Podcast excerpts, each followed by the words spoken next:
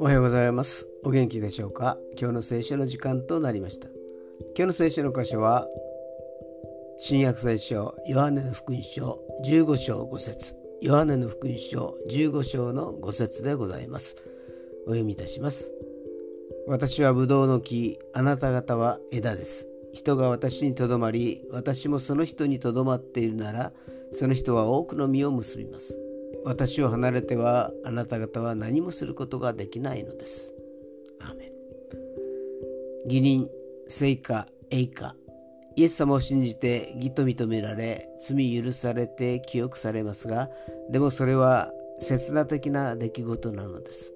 次の段階は聖火。絶えず記憶される必要があるのです。